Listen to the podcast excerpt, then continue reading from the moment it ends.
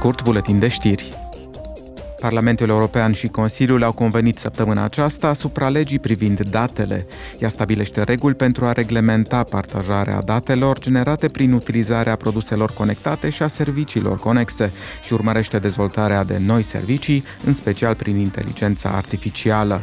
Totodată își propune să ieftinească serviciile post-vânzare și reparațiile dispozitivelor conectate.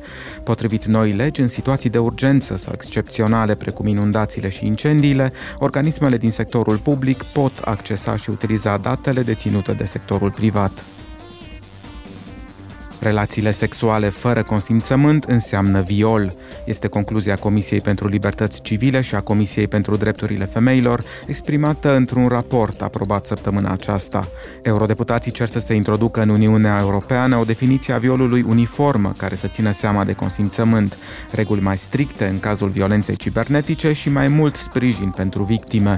Ei sunt de părere că atacurile asupra personalităților publice, așa numitele crime de onoare și infracțiunile comise pentru profit ar trebui considerate circumstanțe agravante. Roberta Metsola, președinta Parlamentului European, se va afla mâine la Helsinki, în Finlanda. Ea va susține un discurs în deschiderea Convenției Liderilor Europeni de Afaceri Northern Light Summit.